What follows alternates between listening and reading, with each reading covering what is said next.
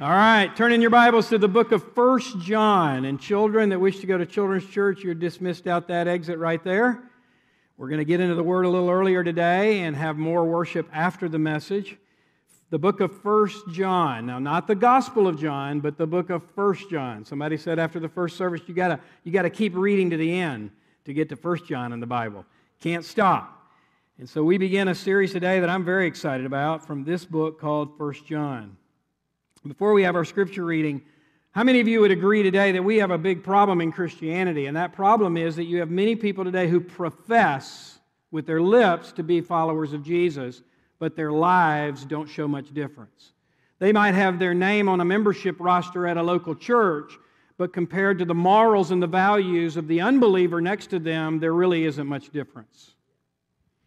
That it's one thing to say you're a believer, one thing to say you're a Christian, one thing to say you're a follower of Jesus, and it's another to actually live like Jesus called us to live, right?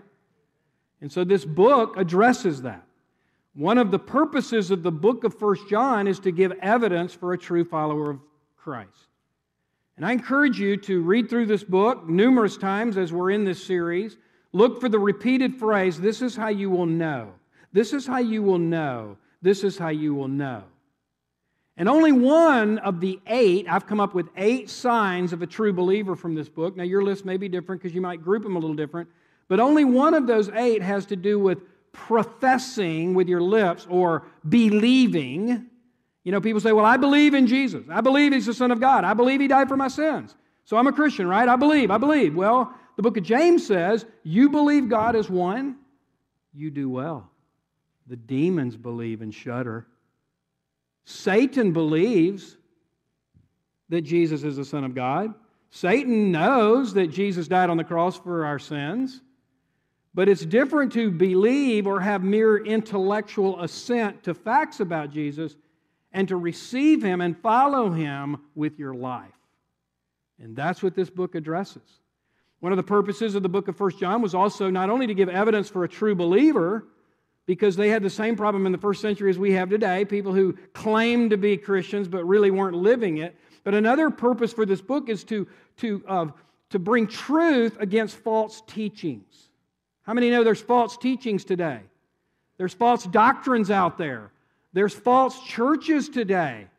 They'll hang the Christian banner, but really, if you put it up to the New Testament standard of a true church, they would be considered a false church. Now, we're not to judge in the sense of ultimately determining, but you can determine things by the fruit. And you can also say, well, if they teach this about Jesus, then they are not a true church because the Bible is clear about false teachings. And one of the phrases used in the book of First John is many antichrist.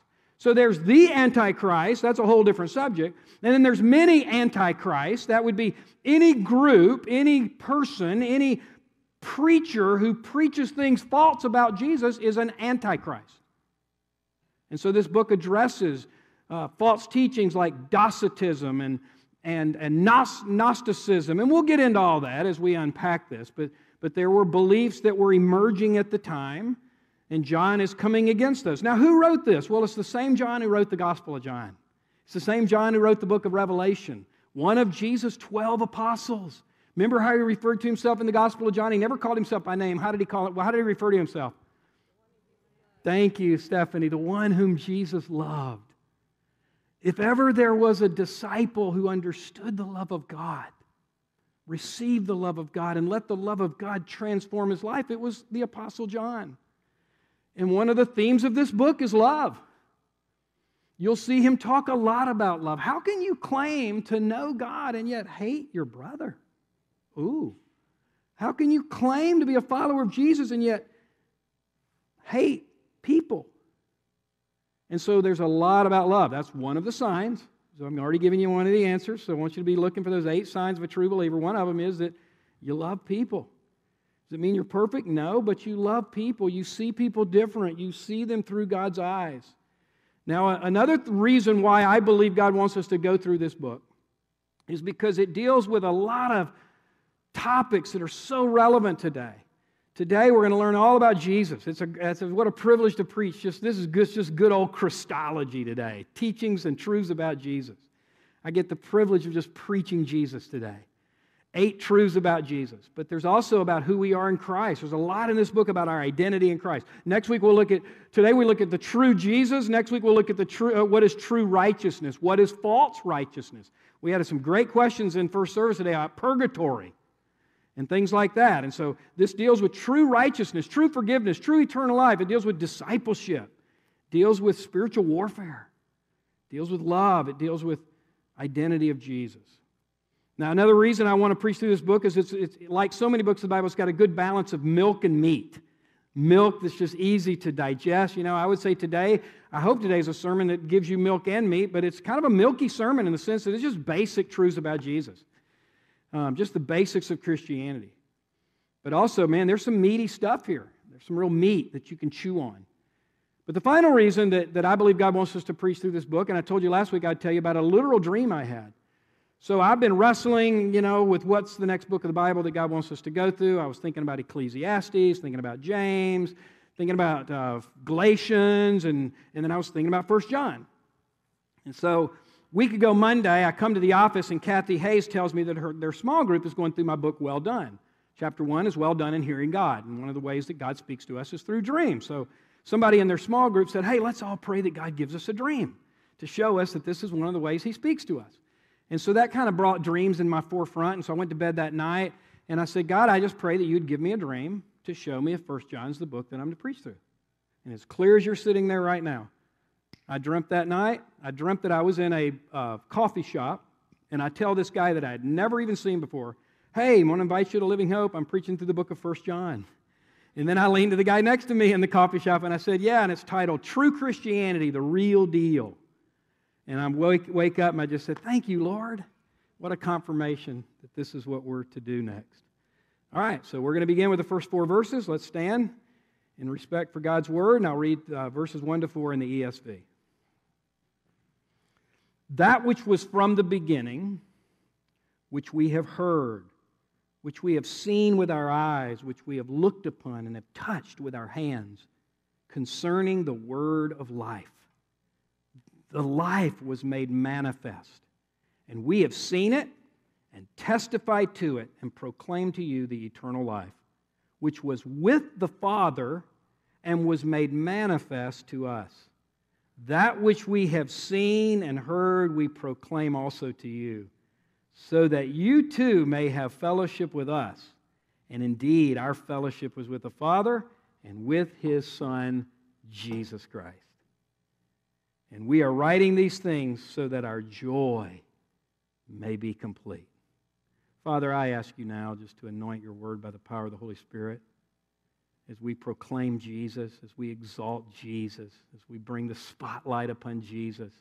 Might you give us a fuller understanding, but more importantly, a proper response, that we would love Jesus with all our heart, soul, mind, and strength, that Jesus would have first place in everything as he so deserves. For your glory and our good. Christ's name. Amen. You may be seated. All right. Eight truths about Jesus today. Number one, Jesus is eternal. John begins this book much like he begins the book of the Gospel of John, where he, he exalts and brings attention to the fact that Jesus is eternal.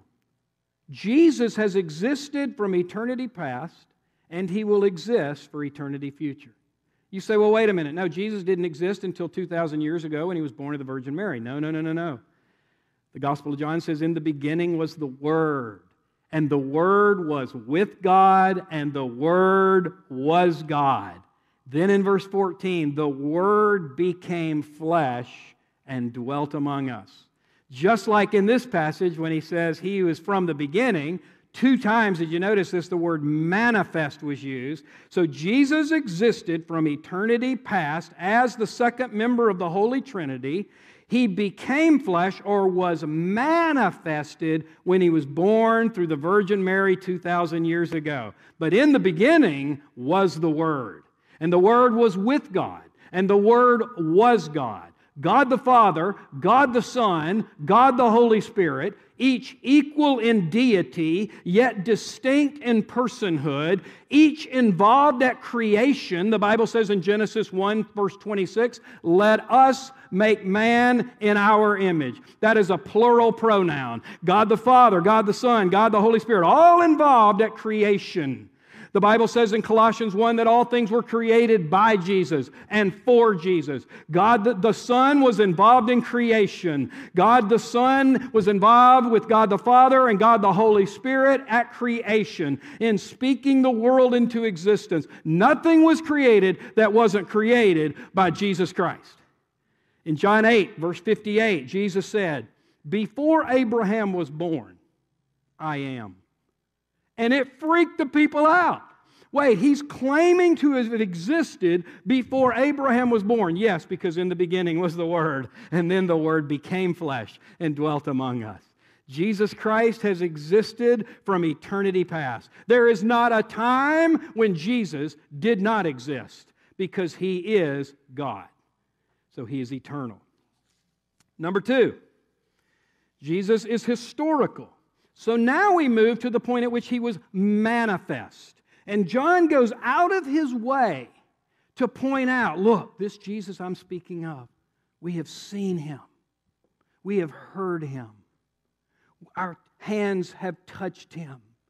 This is one of the 12 apostles, beloved, who lived with Jesus for three years, who saw and heard the Sermon on the Mount. He was there when he fed the 5,000. John was there when he cleansed the leper, when he raised Lazarus. Remember, this is the John that often Jesus, when he wanted only his closest apostles to be with him, it was all Peter, James, and John. He was one of his favorites. He was one that Jesus entrusted things to that, that the others didn't have the privilege of being a part of. And maybe this is one of the reasons why John would call himself the one whom Jesus loved. This John saw Jesus, heard the teaching, saw the miracles. You know, it's interesting, we have five senses, right? See, taste, smell, touch, hear. Three of those five are mentioned in these first three verses. He talks about seeing, touching, hearing. Why does John do that? Because he wants us to understand look, I was there. I saw him, I heard him, I lived with him for three years. This is not just something I've made up to give you some blind hope. No, he's a real historical man. This is very similar to what Peter wrote in 2 Peter 1, verse 16. He said, Listen, we do, we do not follow cleverly invented tales when we made known to you this Jesus, for we were eyewitnesses of his glory. You go to a court system today, you appear in court and you say, I saw that murder, or I saw that theft, or I saw that, that robbery, I saw that accident. The power of an eyewitness account. And that's what we have in John, and that's what we have in all of the apostles.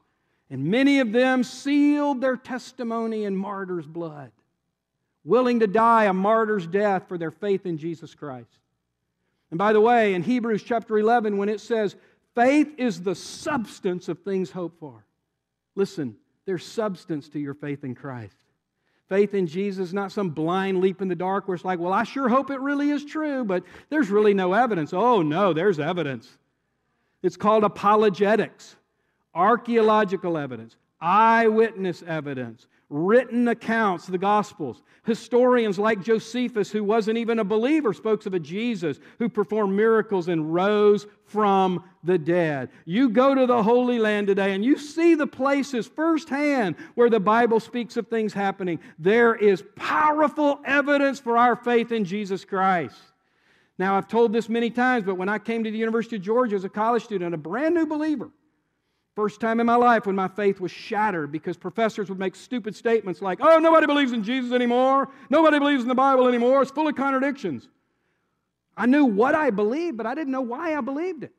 So it made me go to Lee Strobel and Josh McDowell and these people who've really studied the, the historical validity for the Christian faith. And man, did it rock solid solidify my faith because I saw there is evidence. There is so much evidence for Jesus Christ being who he claimed to be. He is historical. Now, listen to these two powerful quotes. One is by Thomas Arnold. He was the chair of modern history at Oxford in the 1800s. He said, I've been used for many years to study the histories of other times and to examine and weigh the evidence. See, weigh the evidence. That's what you do with historical issues. You weigh the evidence of those who have written about them. And I know of no one fact in the history of mankind which is proved by better and fuller evidence of every sort to the understanding of a fair inquirer than the great sign which God has given us that Christ died and rose again from the dead. Amen? E.M. Blaiklock, professor of classics, he died in 1983. I am a historian. My approach to classics is historical. And I can tell you that the evidence for the life, death, and resurrection of Christ is better authenticated than most of the facts of ancient history. And I could give so many more. Jesus is historical. He's a man who literally came to earth, lived in what is now modern Israel, performed miracles, proved that God is real because he, he said, If you've seen me, you've seen the Father. Number three, Jesus is the Word of life. Paul or John writes here concerning the word of life. What does this mean? Does it mean that Jesus is the word of life? Well, first of all, he's called the word in John 1. In the beginning was the word. I think one of the reasons he's called the word is because it's his word that creates life. His word produces life. His, his word, physical life in Genesis, when he spoke the world into existence. His word produces life mentally and emotionally because his teachings are so deep and full of truth that when applied to your life, you're better off. His word is life for your marriage. His word is life for parenting. His word is life for your finances. His word is life for your identity. His word is life for your emotional health. And ultimately, I think he's called the word of life because he, as the word, gives us salvation life. Through his shed blood, through his death, through his resurrection, Jesus Christ gives us ultimately salvation life, which leads to number four Jesus is eternal life. Here he says, We proclaim to you, I like this, the eternal life. Now listen, eternal life is not just going to heaven when you die, it includes that, and we'll get to that in a minute. But in John 17, Jesus says, This is eternal life, that they may know thee, the only true God, and Jesus Christ, whom thou hast sent. Do you realize that eternal life begins the moment you get saved? The moment you repent of your sins, the moment you receive Christ as Lord and Savior, the moment you are born again, eternal life begins for you that moment. So, eternal life is ultimately a relationship with God, whereby the sin barrier has been removed. That which kept you from a relationship with God called sin has been removed. You've been cleansed. You're accepted by God. At that moment you're born again, you begin eternal life. It is a relationship with God. This is eternal life that they may know thee, the only true God, and Jesus Christ, whom thou sent. Now, it just so happens that because God loves you so much and wants that relationship to continue for all of eternity, He says, Guess what? When you die, your spirit leaves your body and you go to be with me in a place called heaven. So that eternal life begins the moment you're saved and it extends for all of eternity because God loves you so much. He wants you with Him forever and with His people forever. Sweet Lisa Chambers is with us today, and we had the funeral of Steve a week ago Saturday. And I told Lisa in one of our conversations, I said, Steve's death just again reminds me of how amazing it is that God created this thing called heaven. He didn't have to do that. He could have just said, when you die, it's over. You just die and you cease to exist. I mean, even I'd still get saved even if that was the deal. I would. Because fellowship with God is so amazing, forgiveness of sin is so amazing, getting a new identity, having a purpose in life, knowing, loving, serving God. I'd get saved even if heaven wasn't a part of the deal. But how amazing. Think just trying to remove yourself from what you've known all your life, maybe just for a minute, just imagine how amazing that our God loves us so much. That he created a literal physical place called heaven. John 14, Jesus said, I go to prepare a place for you. Revelation says it is absent of sin, death, Satan, and anything bad. It's what's present is everything good. It's fellowship with God, it's fellowship with others. There's no sin, there's no bitterness, there's no cancer, there's nothing bad. How amazing! God didn't have to do this. that He would create this place where after we die, we go to be with Him and His people forever and ever and ever. I have a whole new appreciation for heaven. The more funerals I do, the more I appreciate heaven. The older I get, the more I appreciate heaven. What an awesome God we have. Listen, if you're here today and you do not know for sure that if you die today, you'd go to heaven, you need to know and you need to have that assurance. And Go all the way to the chapter 5 of 1 John 5. He says, I write these things to you who believe in the name of the Son of God in order that you may know that you have eternal life. Not hope, not wish, not flip a coin and hope it comes heads. No, he says you can know that you have eternal life. He wants to give you that assurance. You say, How do you know? Because God promises in His Word if you have the Son, you have eternal life. His Word is true, and you can stake it on that. Jesus is eternal life. Number five, now for Christ to be our Savior, for Christ to give us eternal life, this next one is huge. Don't just glance over it. I know you've heard, oh, Jesus is the Son of God. I believe He's the Son of God. But do you understand why that's important? Number five, Jesus is the Son of God. He says, and with His Son, Jesus Christ. I mean, this is clearly defined right here. He's the Son of God. What does that mean?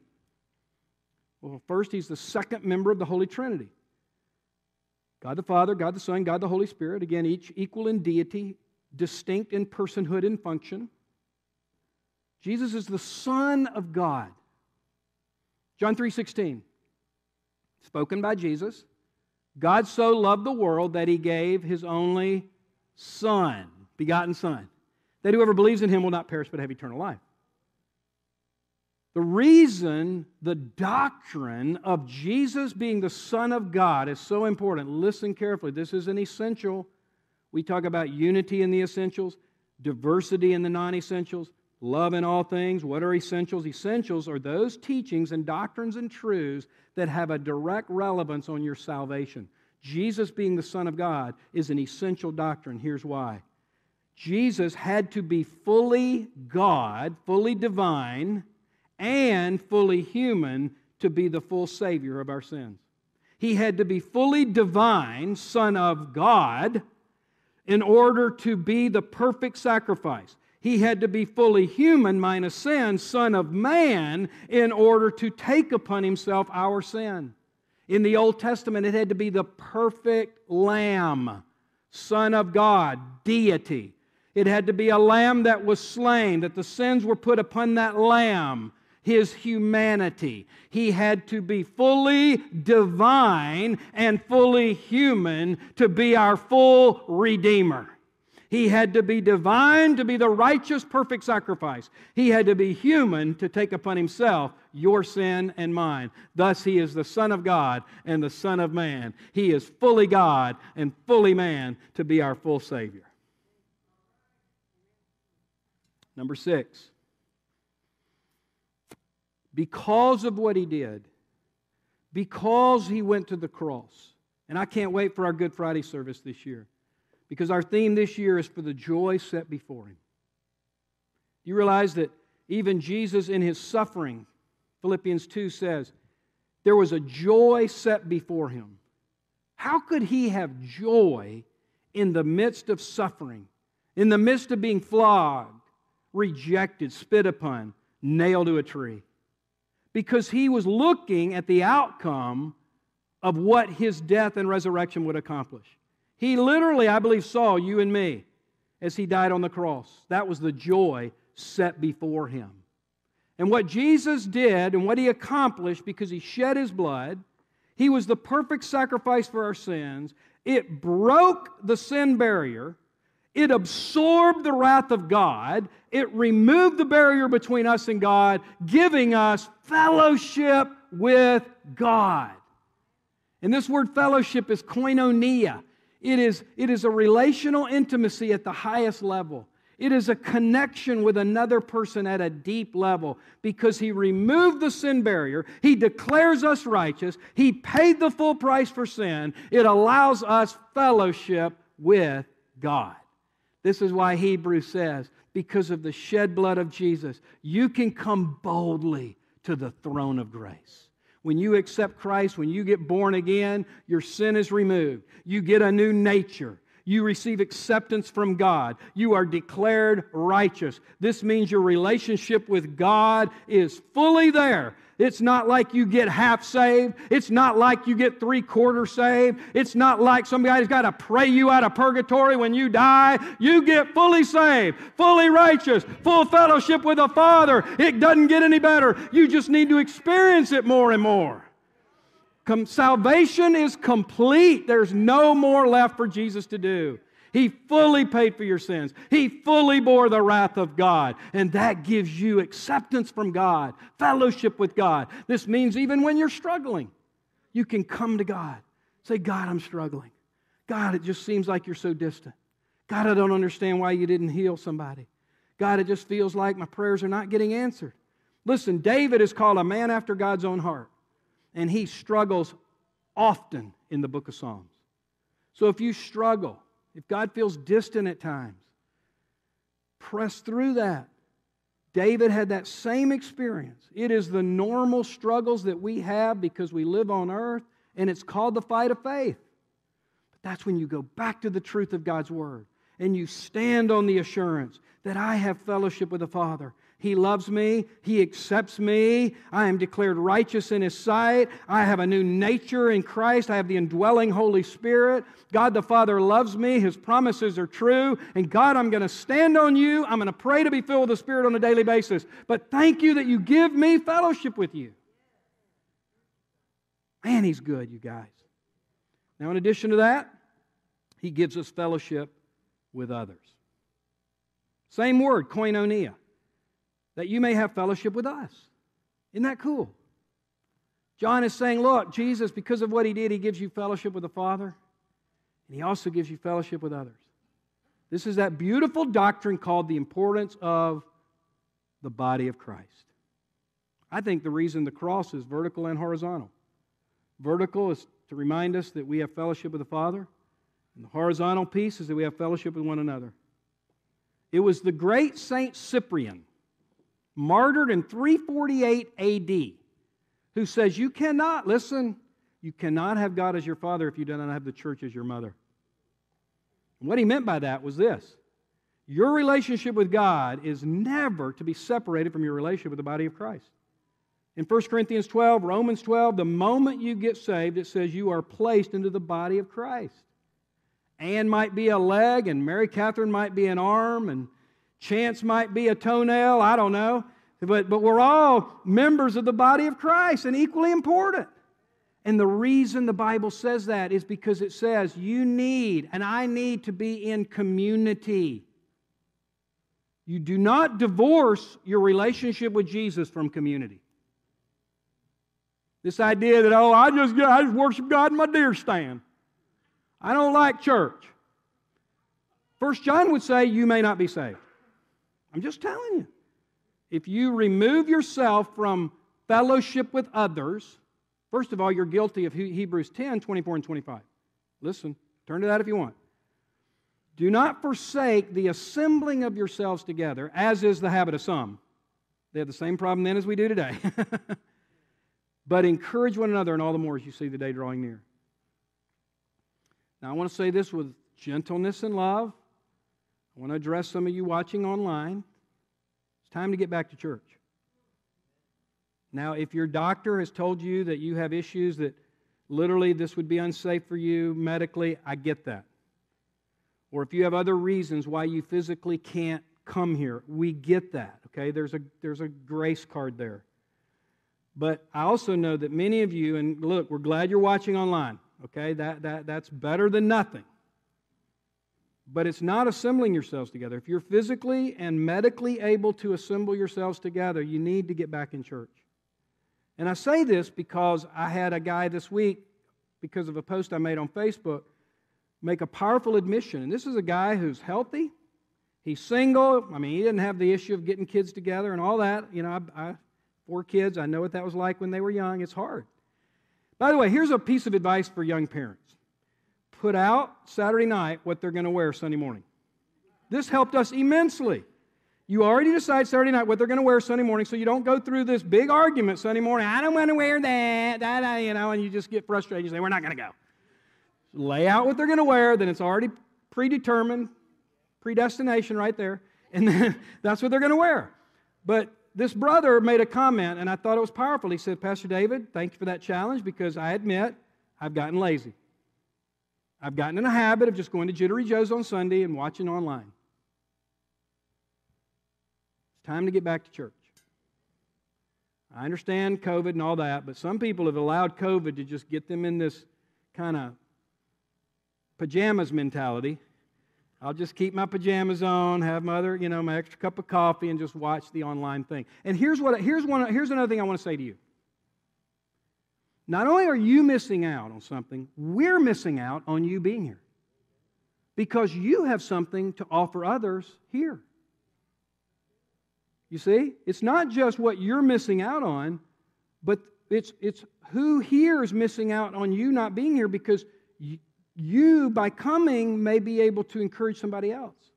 You may get in a conversation with somebody or somebody share something with you to pray for them about, and it's the very thing you went through 10 years ago and you've never seen the purpose of it, but because you can share with them what you went through 10 years ago, you encourage them. And so it's a two way street. There are people missing out on your presence in ministry when you're not here. Do not forsake the assembling of yourselves together, as is the habit of some, but encourage one another and all the more as you see the day drawing near. Hebrews 10 24 and 25. Now, this is also a good time to talk about something that I'm excited about regarding the vision and future of our church.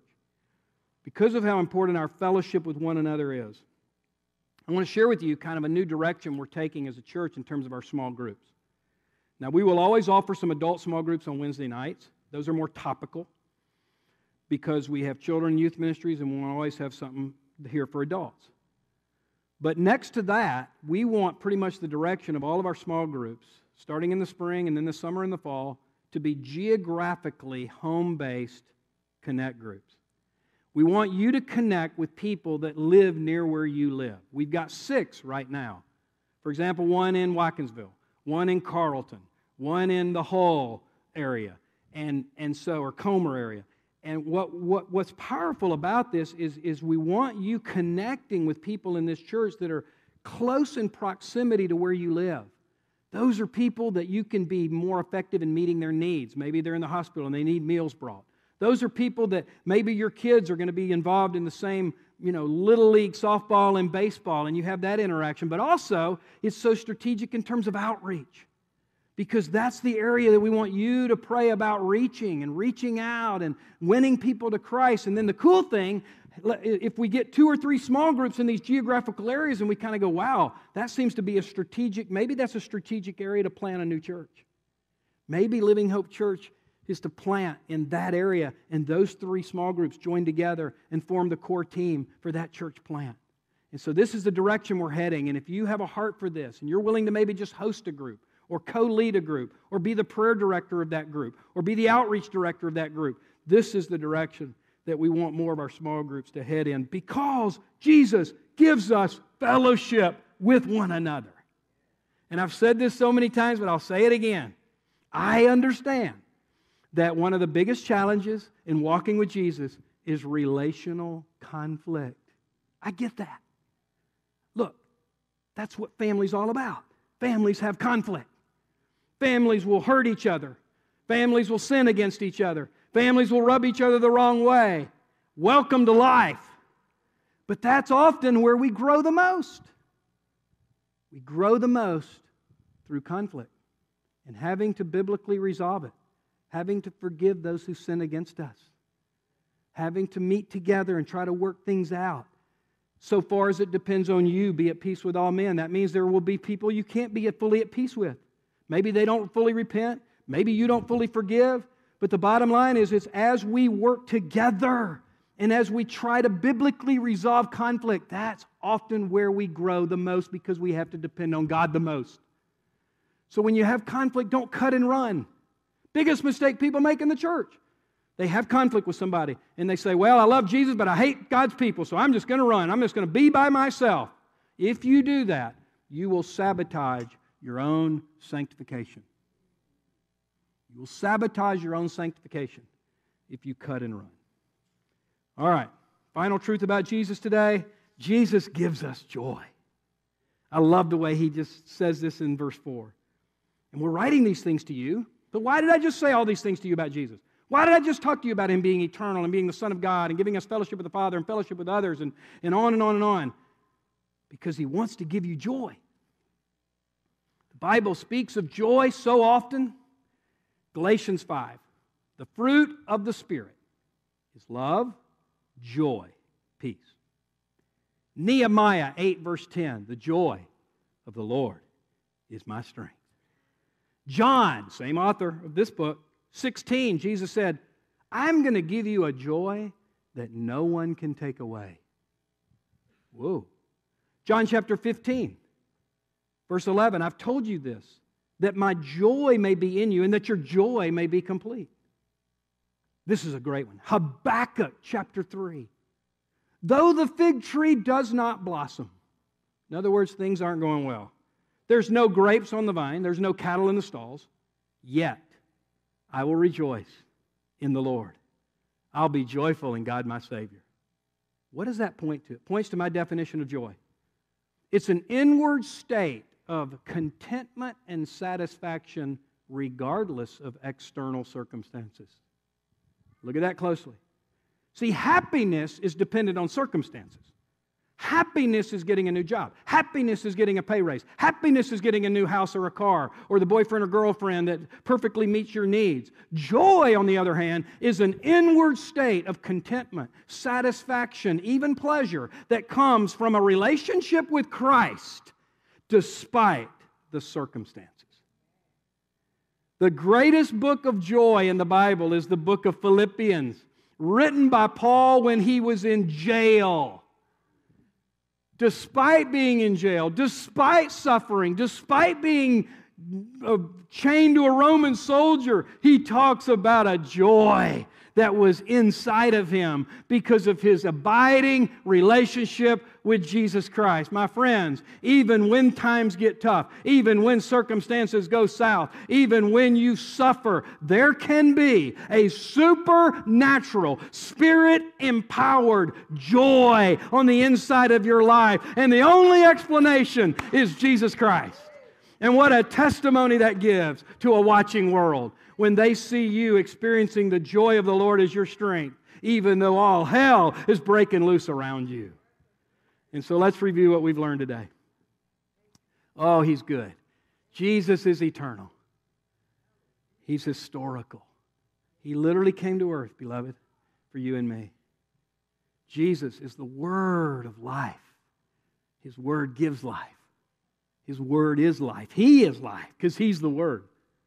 He is eternal life. He's the Son of God and He's the Son of man. He gives us fellowship with God because of His sacrifice on the cross. And He also gives us fellowship with one another. And He gives you a joy that is inexpressible and full of glory. All right, let's take some questions. You can text those in or you can raise your hand and a microphone will be brought to you. And then we're going to go into a time of extended worship and response.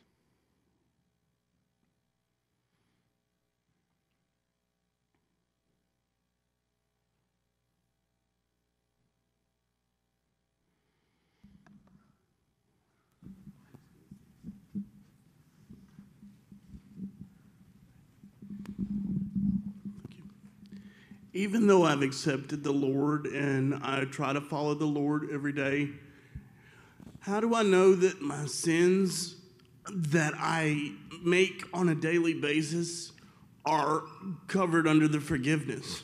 Awesome question. Brother, you have perfect lead into next week. I will answer it, but that is exactly what the second half of chapter 1 talks about. Verse 9 if we confess our sins, he is faithful and just to forgive us of our sins and cleanse us of all unrighteousness. Now, listen, the moment you get saved, He forgives you all of your sins, past, present, and future. Then you say, well, then why do we confess?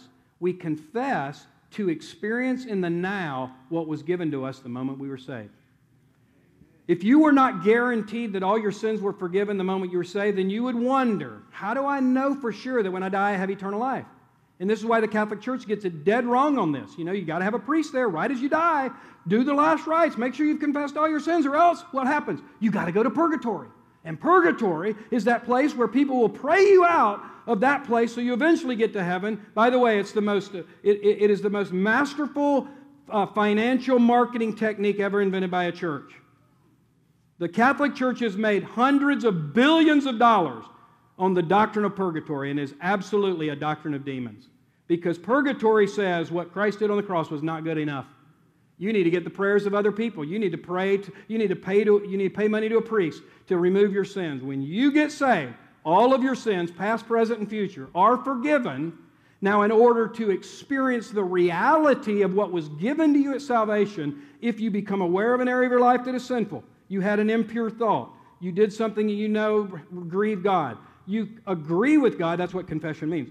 The word confess means homologeo, to say the same thing. You agree with God that you, what you did was wrong, but you don't ask Him to forgive you. You say, Thank you that I was forgiven for that when Jesus died on the cross. And I'm appropriating that now, what you've already given me, so that you're walking in righteousness. I hope you caught all that. If not, next week we'll say the same thing. All right, you had a follow up. So you're telling me, like, as far as the confessions go, like, I've sinned some sins that I may not remember. Those sins are not going to hurt me? No. Everything was forgiven when you got saved. All your sins, past, present, and future, were forgiven when Jesus died on the cross and you received the forgiveness of sins when you were born again. That's why you're declared righteous. That's why it says you come boldly before the throne of grace. Complete righteousness before God is what you have. Now, it's, it's, it's, it's biblical to say, I think it's biblical to pray Psalm 51, God, you know, or, or Psalm 139, Lord, search me, O God, and know my heart. See if there be any wicked way in me. That is because you want to walk in the righteousness that you already have. God, I'm already righteous. I'm already completely forgiven. This is not to get forgiven more, it's to walk in the forgiveness that I already have. So, God, I ask you to show me any area of my life that is displeasing to you because I want to please you. You pray that so that you walk in more abiding fellowship. You don't pray that because, oh my gosh, if I miss some sin, then I'm probably not going to go to heaven when I die. See, that's called fear. Perfect love casts out all fear. 1 John 4 7. Does that help? Receive it. I know it's hard. If this is new teaching to you, you, you, it takes a while to soak it in because you've too many Christians live with a a, a sin consciousness. And if they live more with a righteousness consciousness, 90% of sin will take care of itself. Because you'll realize that to sin is acting inconsistent with who I truly am. You see, big difference. When you know who you are, when you realize the righteousness you have in Christ, you don't want to sin. You don't want to live inconsistent with who you are. And that's what we're going to deal with more next week. Leola has one. Anybody over here? Or back there? And then here. Ooh, we got a bunch. This is good. I, I just I just like to say it's it's really not a question. When I think about when you come to God to ask for forgiveness, you sincerely don't want to do the things that you used to do. You come to Him and you say, I'm giving you all the things that I did before, and you don't return to those things. It's not like the dog returned to his vomit. Yeah. You leaving that on the ground and you looking to God to keep going. To, and, and when things come before you, say, I don't want to do that no more. So you can talk to Satan to get behind me. Amen. I am not doing what you're offering. And then when God gives when, hallelujah, when, when God gives you joy, it's a joy, unspeakable joy that you just mm-hmm. can't override. Good. It's just great. Hallelujah. That's, That's good. It's good. That's Philippians 2 12 and 13. He works in us both to will and to do for his good pleasure. He gives you the desire. That's part of the indwelling Holy Spirit, is to give you the desire to follow Jesus. If you don't have a desire to follow and love and obey Jesus, you may not be saved. Because one of the indications that Christ is really in your life is that you want to live in a way that pleases Him. Yes. How would you care for a friend who grew up in the Christian church and doesn't have an issue with a specific person or a specific church that did something that can be reconciled, but just the American church in general and doesn't want to be associated with it? Ask it a different way. I'm not quite sure what you're asking. Like the institution of the Western church versus like a wrong that was done to them that can be discussed in a biblical way and reconciled. Does that make sense? I didn't catch. I'm sorry. The audio up here is hard for me to grasp. Did you get that, Shannon? Or can you repeat it? I am getting it, but I hadn't got it. All right, one more time. I'm, I apologize. Part of it said I'm not hearing it. Somebody got hurt in church. They're just like mad at the whole thing. Like, sorry, I'm, I'm sorry, jumping in. Like more frustrated at the systemic injustices and way in which the Western Church is perceived by non-Christians than necessarily a one-on-one sin or issue that happened within the church, but rather like the church beta or the whole thing. So how how the church is being viewed by non-believers because of all the areas maybe where they see us falling short? Is it how do we respond to that? No. No? no. It's her her her friend is frustrated by the entire Western church. Okay. Like how it's perceived, how we're behaving, like the whole thing, versus, oh, one person sinned against me and I'm annoyed at the church. Well, I would say one of the things I'd say. I hope this answers it. Bring the bring it back to Jesus. Okay. The church is not perfect. The church never will be perfect. This doesn't mean that we're trying to excuse ourselves. But, but, but with that person that you might be concerned about or ministering to, bring the focus back to Jesus. The ultimate bullseye is Jesus. Look to Christ. He was perfect. The church has failed, yes, and we're trying to do better. You know, and, and I'm sorry for the ways that the church has been horrible in, in history. But but you can't find fault with Jesus. And I think in ministering to those type of people, and there's a ton out there, aren't there? A ton of people today that I, we all know of people that are turned off to Christianity because of the faults and stains and blemishes of the church. And we've got plenty. Guilty as charged. But Jesus was perfect. Jesus is the one you need to look to. And you can say, hey, become a Christian and help us change this. You know, let's do it different. What's that? It's not our righteousness, it's His that ultimately we pointed to. Text me later if that didn't fully answer, because that's my number that's on the screen. Yes. Pastor David, I know that it's your birthday today, and you don't want any recognition, but you always sign your emails, Jesus is the head of the church. Amen. And I've gone to churches all my life. In Dalton, when I moved here, it's just like you walk in the door and Jesus is here. Mm-hmm. And when my cousin and his wife came from Ohio, I couldn't wait for them to. They were going to leave today. I said, No, stay over and go to church so you can experience Jesus. And I just want to thank you for allowing Jesus to speak through you and um, help all of us in community. Thank you for that. I appreciate that. Thank you. All right, worship team, why don't y'all come on out? I got one back here. As they're coming, we can maybe do one or two more. I just uh, was wondering if you could expand a little bit more on being righteousness conscious. Like, what, in practical terms, like if you want to become righteous conscious, what, what do you do? How, how does that? Man, love the question. So here's the thing I think too many believers, and, and, and the, the heart behind it is often good. They're sincerely wanting to live a godly life, but they're so, they're, they're, they're so focused on their faults and their sins. And I, I got to confess my sins every day. And, and they're just, they're focused more on their sin and where they fall short than the righteousness they have in Jesus. And I think the reason that Paul begins so many of his books, Ephesians is a classic example, with, with grounding people in who God is and who they are in Christ, because if you, if you know who you are in Christ, behavior tends to take care of itself. It just does. And so I guess the challenge would be spend more time focusing on who God is and who you are in Christ, the truths about your identity, the bookmark that's on that free resource rack in the lobby. It's just all these truths from Neil Anderson's book, Victory Over the Darkness. Who you are. I'm loved. I'm accepted. I'm righteous. I'm a part of the body of Christ. I- I'm redeemed. I'm saved. I have eternal life. You repeat those truths to yourself daily. It will transform how you live. It will. Instead of, Oh my gosh, I got to try to keep every thought pure today. Oh my gosh, I, I, I can't have a lustful thought. Oh my gosh, I got to be careful what I look at on TV. All of that's true. We do need to be careful. We do need to take every thought captive. But when your focus is on that versus who you are, it just tends to put you in the wrong direction. It's more of a, a, a, a defeatism mentality. It's like the illustration of two people. They're walking, it's pouring down rain, there's a mud puddle. One's got a white tuxedo, it's perfectly clean, bleached, it's just beautiful. The other guy's got rags on, his torn jeans, he's all dirty. Who's going to more avoid the, the mud puddle? The guy with the white tuxedo.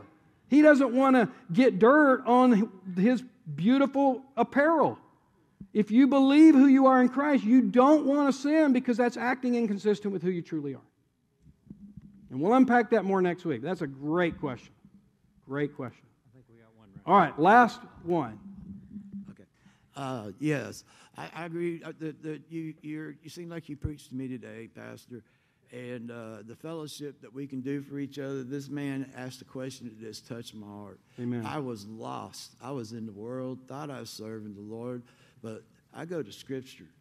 Uh, the Lord says you can't serve two masters. You'll love one and hate the other. You think you're serving the Lord, you might not be serving the, you might be serving the Lord of the world and not the Lord that came and gave his life and spread and, and bled his blood, his blood so we could be saved. So Satan roars as a Roman lion trying to kill and destroy. You need to go to scriptures. All the time, Satan tries to, to hey, oh Lord, have I been forgiven? Oh, you, your blood's done and cleansed me. You go to scriptures and, and, and dig in the Bible. And, and as, our pastor says, come to church and be in fellowship. I, I, hard, I hardly ever will talk under, it it's kind of makes me nervous, but uh, you touched my heart, brother. Go Thank to you, scripture. Thank you. Come and be in fellowship, and Yeah. the Lord will bless you daily. All right, here's what we're going to do. We got 20 minutes to just worship God, get prayer if you need it, come to the altar and just do business with the Lord. So I'd like us to stand. I want our prayer team to take their spots. And uh, remember, prayer team, if you need to go into one of the side rooms, those are always available. Come for prayer during this time. Some of you may need to receive Christ. Get saved today. Receive Christ. Know that your sins are forgiven. He's knocking on the door. And all you got to do is open the door, and He says, I'll come in. Maybe you need to just surrender afresh. You realize today that you're not yielded, you're not abiding, you're not experiencing joy. Just surrender afresh today. Yield afresh. Maybe you need prayer for healing. Maybe you want to intercede for another person that you're concerned about. Sometimes we just need to come and get prayer, not for ourselves, but maybe, you know what? I'm burdened about this person. Would you pray with me for that? Or for physical healing, to be filled with the Holy Spirit. So, Lord, we just yield now this time of response and worship to you. Have your will and way. Move in this room. We yield to you. Lord, let there be mighty ministry happening as we worship you now.